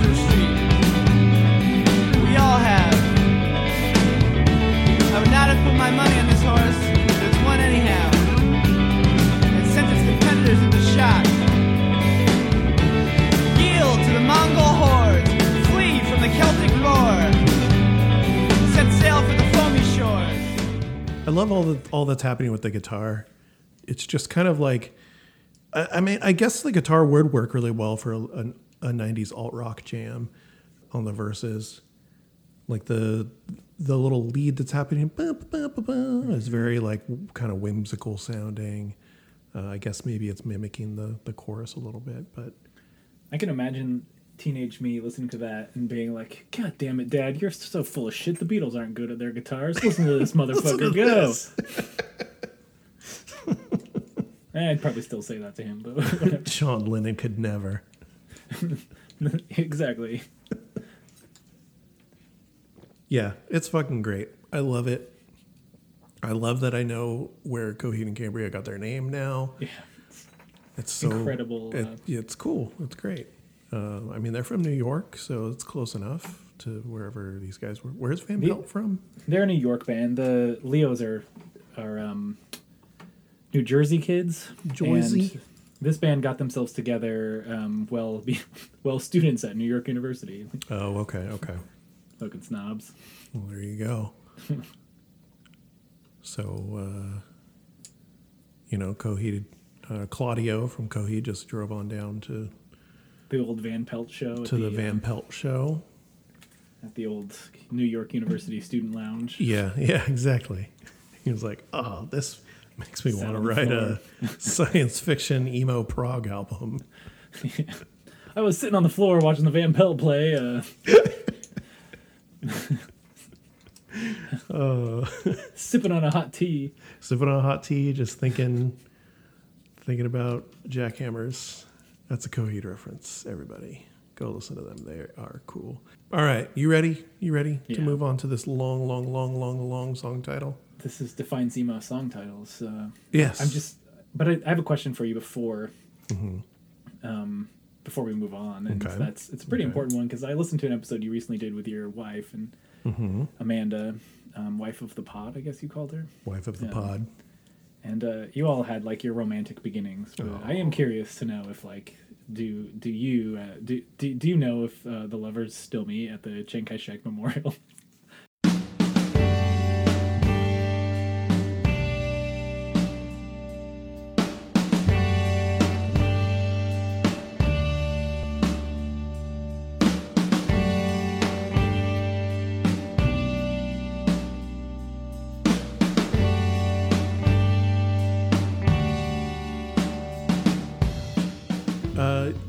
know, I actually don't know where that is. That has to be in Taiwan, probably in Taipei. I guess Chiang Kai- Kai-shek is, if I'm not mistaken, the military leader against Mao, who took people across to Taiwan. Let's see. I'm making an idiot of myself. Danny will strike this from the record if I'm wrong. It's in Taiwan. I was right. Hell yeah. Taipei right, City. Uh, we've got a phone number for him. You want to call him real quick? for Chiang Kai. Okay. It's open right now. Oh, oh, okay. For the memorial. Excuse Yeah. me. Uh, excuse me. Uh, do, do the lovers still meet? Do the lovers still meet there? I'm trying to I'm trying to meet some lovers at the, at the, the memorial. Do the, do the lovers still meet there? And they're like, "You fucking get, stop calling us!" And they hang up. Fucking Van Pelt. Some stoner. Damn you, Leo season. Every August this happens. Look, Another really good song. Uh, there were a couple, um, some live footage. I watched of this one. It was pretty good. For sure. Very, very nice stuff. There's the part on this song, and I ran out of time slash forgot to look up which Promise Ring song it reminds me of a little bit.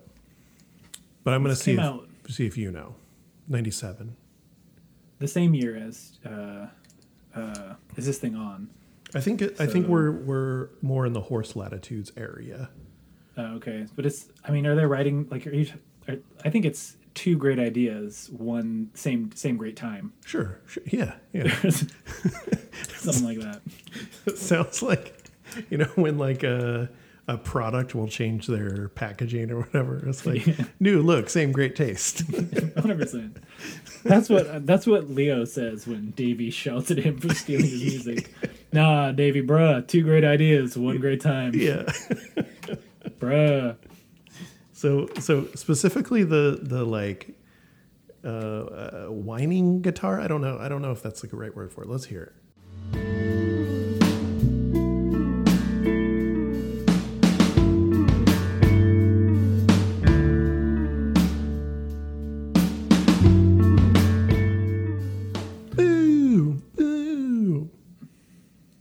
I don't know the song off the top of my head, but one what.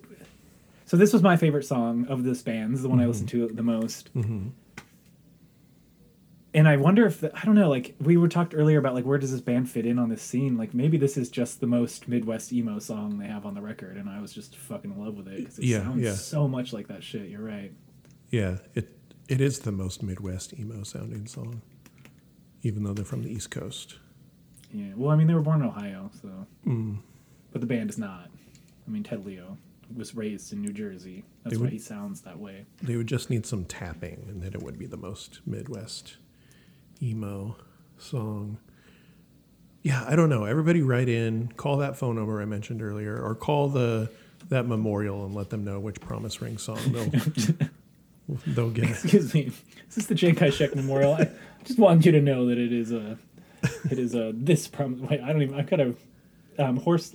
Okay, horse latitude. It is track two of Of Horse Latitudes that does a similar slide down the neck.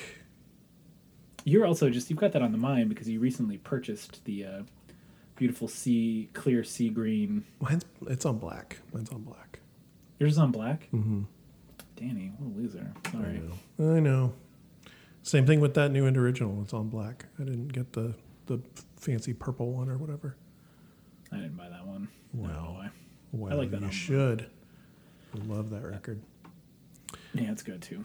Well, uh, so so this is this is your favorite. Why is this one your favorite? I have no idea. I think that maybe we just uh, nailed that hammer on the on this tool belt um, there. I don't. I feel- I don't under, know if I understand that analogy. I'm not sure it's the same. it's not necessarily a reason to disrespect it the way you just did. Okay, I'm sorry. I apologize.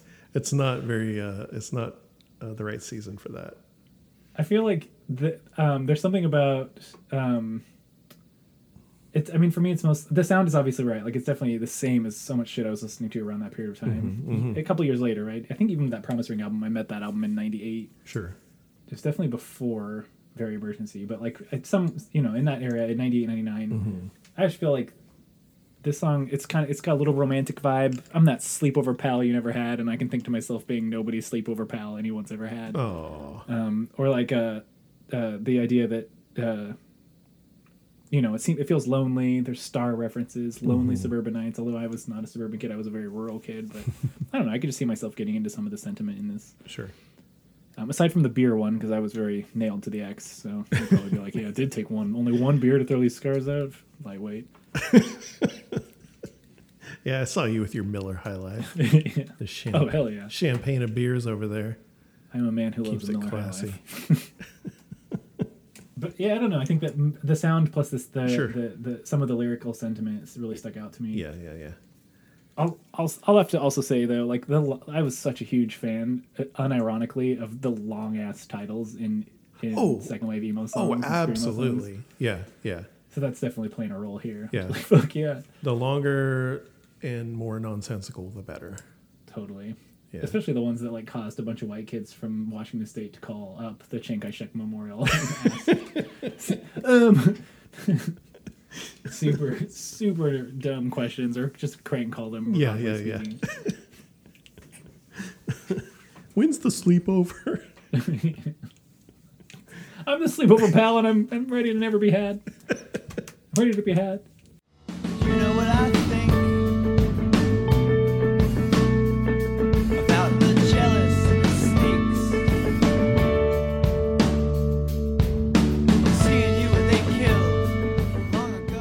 that like kind of disco sounding guitar.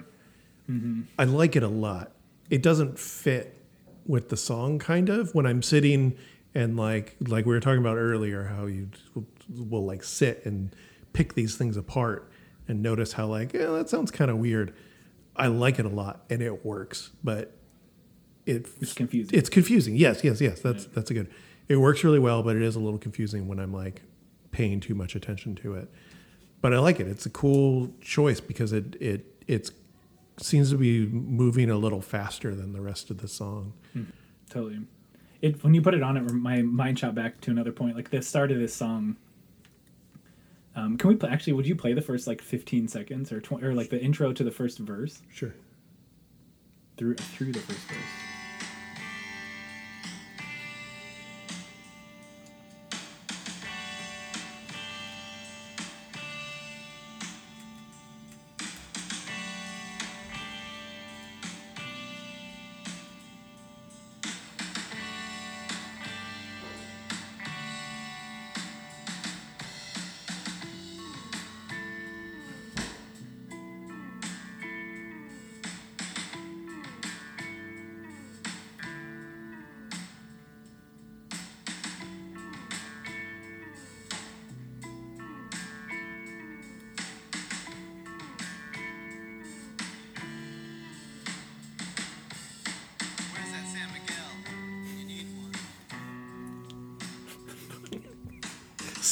Sir, sir, get off the microphone. Go sit back down, sir. I'm thinking about so like when I was like 16 or 17, I, I've mentioned this before. I worked at a CD shop, right? And like there were these two dudes who were older than me, um, Ryan and Mark. They're most certainly listening. Yeah. I think they Hey, Ryan. Hey, still- Mark.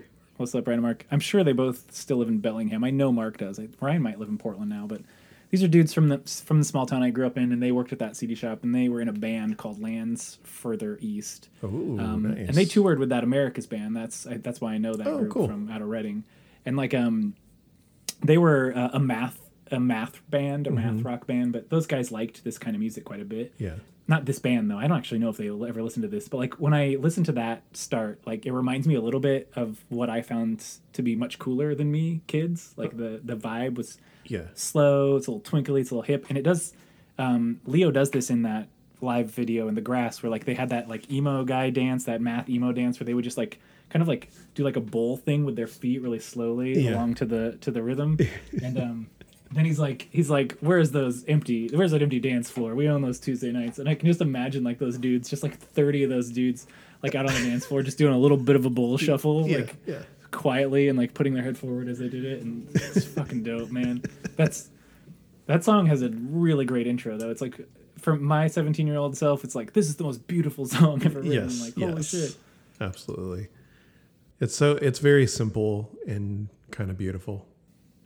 oh yeah i'm not gonna say that it is still i guess in that same way but i can see myself just being blown away by that Totally. Totally. That simple fun beautiful soft Mm-hmm. Bowl shuffle of a, of a riff there Yeah. I remember first hearing stuff like that and like learning to appreciate it for the first time because not everything has to be do dot do dot do dot do dot like Yeah. you know whatever. But like first time hearing the Weakerthans, for example, like yeah that totally blew my mind. It was like this guy was in Propagandhi. What the heck? your, your mind was blown because it had just had an aneurysm with rage It's like, "Fuck, no and then you came to and you were like dang Dang, I need to calm down. I don't have anything else until 320 on this. I have exactly that. What the fuck, dude? Whoa. We've got the beer scar line. That's what I what I tagged it for. I tagged it and said, "Oh yeah, this rules."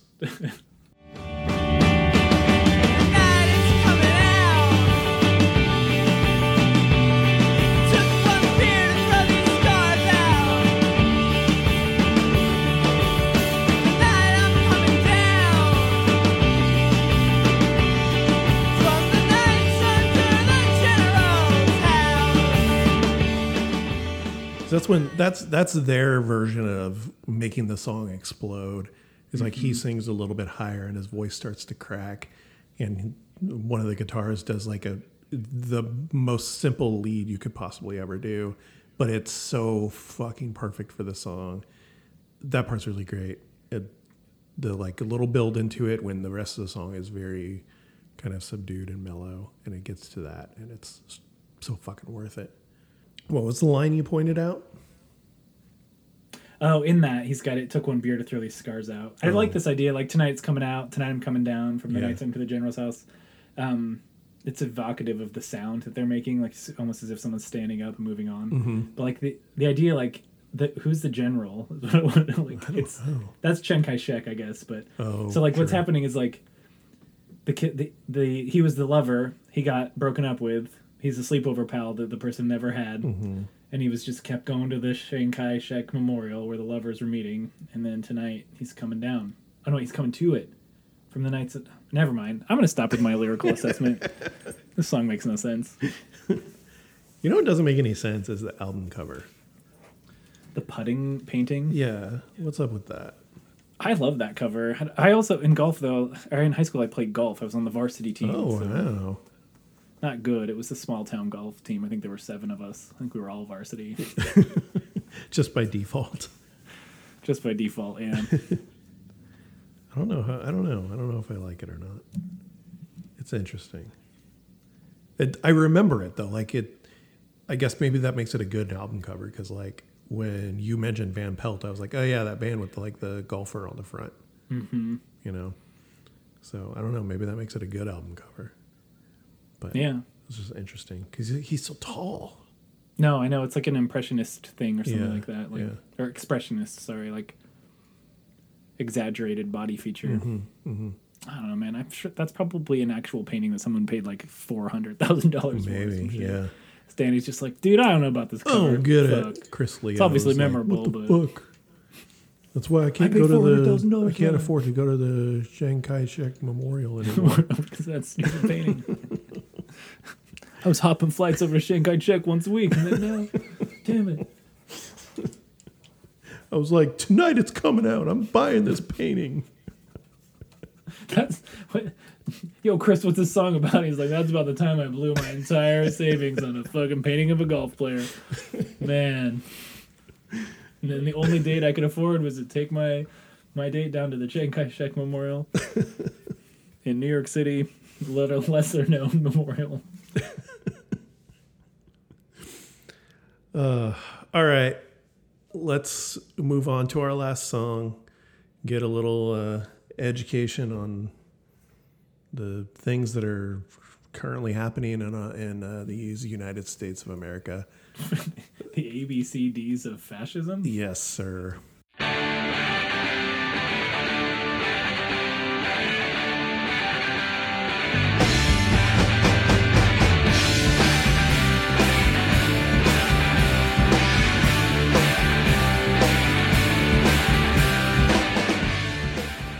This is off of like a sort of like a B-sides collection thing, sort of.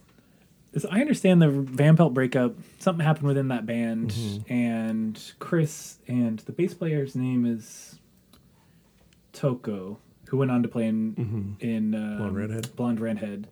And the two of them kept writing together, um, or they had been writing together before they broke up, and they formed that band, The Lapse Okay. which is a great band, by the way. I think it's dope. It's more like what we're hearing because the song is on the Lapse album. So like I don't Oh, know interesting. it mu- if it, they must have had enough.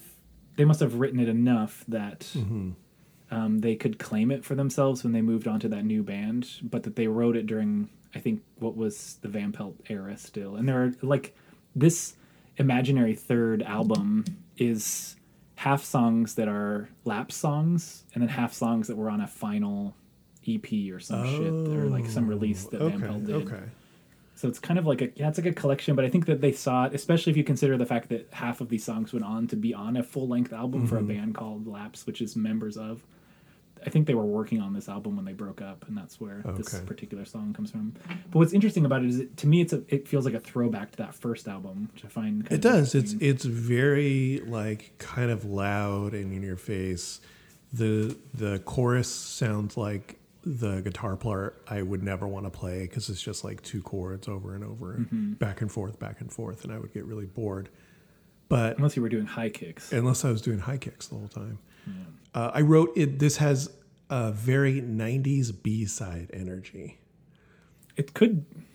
Shit, I don't even know if the versions are different. I should look more closely at that Lapse version. Yeah. it could be a B side, and they refined it for that other album. Sure. I do know. I listened to that la- Lapse one really quickly because I could not. I couldn't find lyrics for this, Um, they're not on the album. They're they're not in the, the the pressing of the album. They're not Oh. online.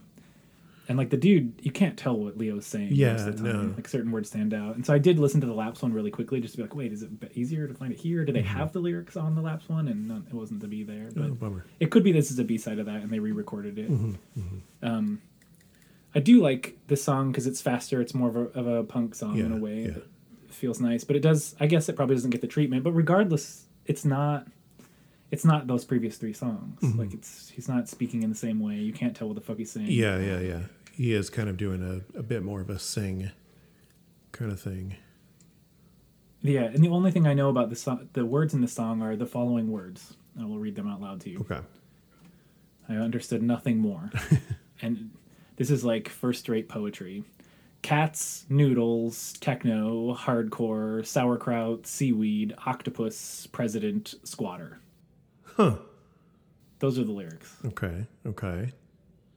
Does he does he repeat at the end of the song? Should I go warn my Jewish friends? Oh yeah, that one.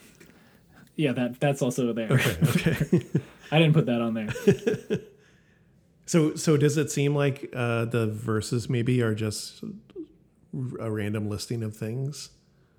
I think he's got he's got stuff going on. There's some like I there's some words like is and and and shit like that that I could pick out. But like I was really having a tough time trying to figure out what Mm-hmm. the hell he's saying. And it's funny like just certain words were enunciated quite clearly. yeah, yeah. That was basically it to me at least. There were other things I guess that were maybe not as funny. Yeah, yeah, yeah. But and the end. You're right. The end is pretty obvious. Yeah, the end is, is pretty obvious, and um, I wasn't sure. That's what I was going to ask um, if you knew.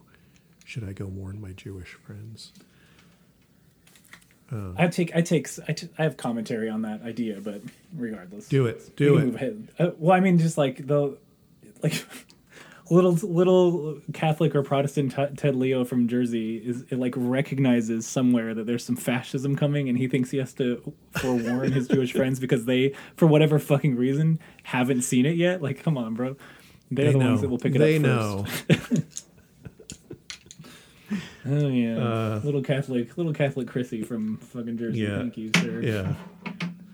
Uh, that's actually the only uh, the only timestamp I, I pulled out of this one. We can listen to like the that guitar part that I was talking about too, though.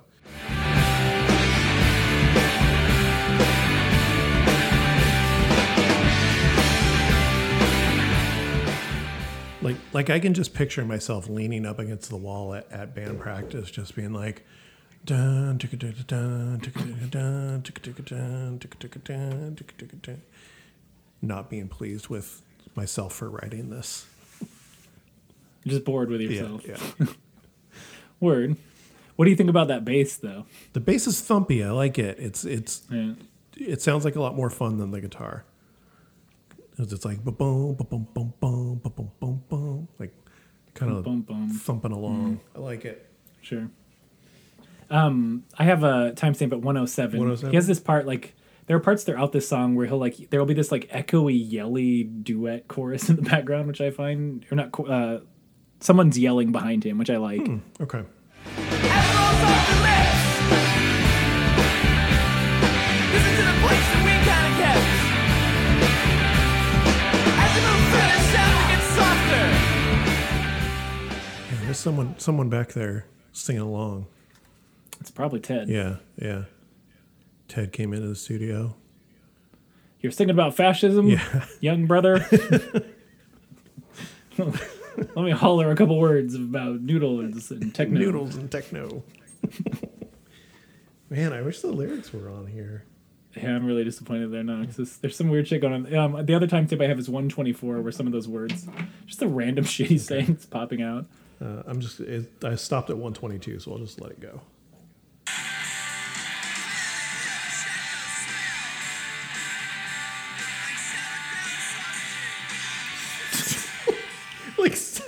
Sauerkraut sausages. I fucking love it. I think it's so funny. There's, I saw some. I saw some guys. They were eating sauerkraut sausages. was Should like, I forewarn my? I need to go warn my Jewish friends. There's some Germans over there. Do you like sauerkraut, you Mister? I do like sauerkraut. Yeah? Hell yeah. I've yeah. never had it before. My Dude, my you can buy dad's all about it. It's good. Yeah. Just pop it on a pop it on a dog. Pop it on a, veggie dog, dog. a veggie dog. well, I'll have to try it one of these days. See if I like it. I'll go to the Wiener Schnitzel down the street. They have veggie dogs now. And put that uh, hey, put that sauerkraut. How do you?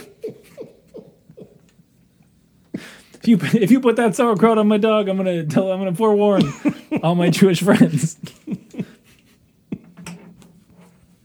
What the fuck um, is? Never mind. This sounds weird. Look to the person behind me in line. Hey, you Jewish? Better watch out.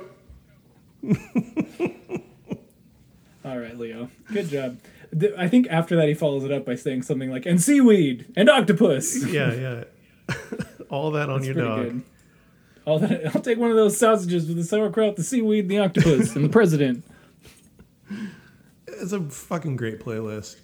Uh, I do I do like the end of the song because the end of the song is just like we're done.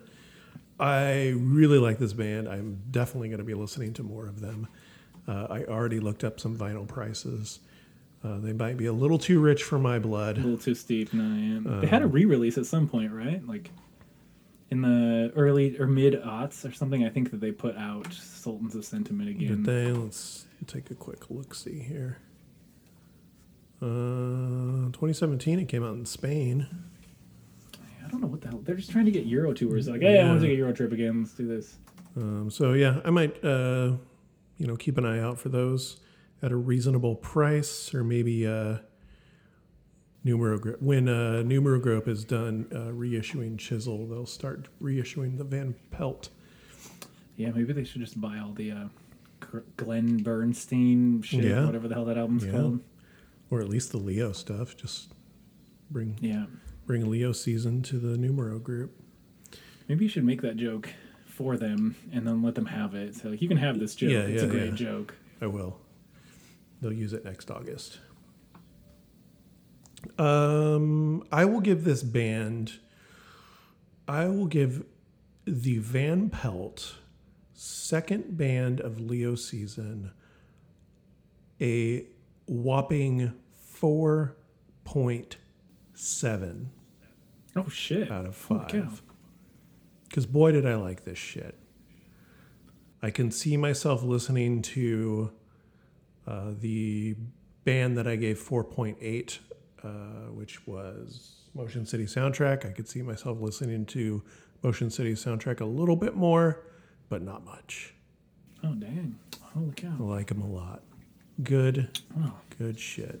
I think I'm gonna have to text Dante and tell him no that I almost beat him. You almost beat him. You almost there.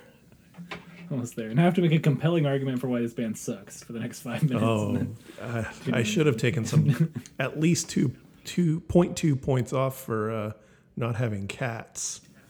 Not having cats. 100%. Oh, boy. And for actually advocating the slaughter of said but yeah, exactly. What a fun Leo season we're having. Let's hope it continues. Uh, Lindsay, feel free to send that chisel playlist over. Nate, thanks for coming on back.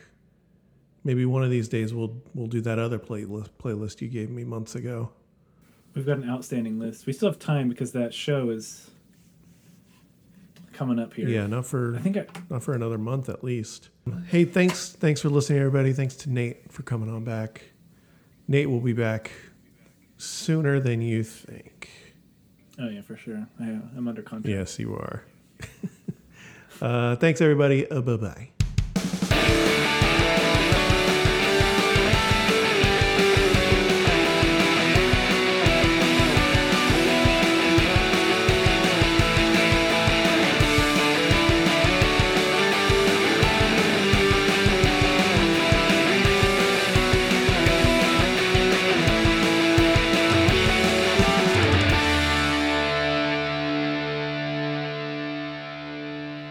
Feel like your listeners should call you up. Or I guess you don't give out your phone number. Do you give your phone number to the pod people? Uh, no, I, Oh, okay. I, I think there. I do have a Google Voice number that I could maybe give out. It's like one one one sixty nine sixty nine or something. yeah, yeah, yeah. 420 Nice. is the area. 420, 420 111 6969. And then they can call you up and give you a mic check sound because someone's Yeah. going to have a good sound. Or you could lean into the dad vibe because you're a dad, right? Like I- you I should sure just am. Pretend like it's one of the sounds you make when you're trying to show your child what an alligator sounds like Oh, okay, okay. and, Um, and preface it as such.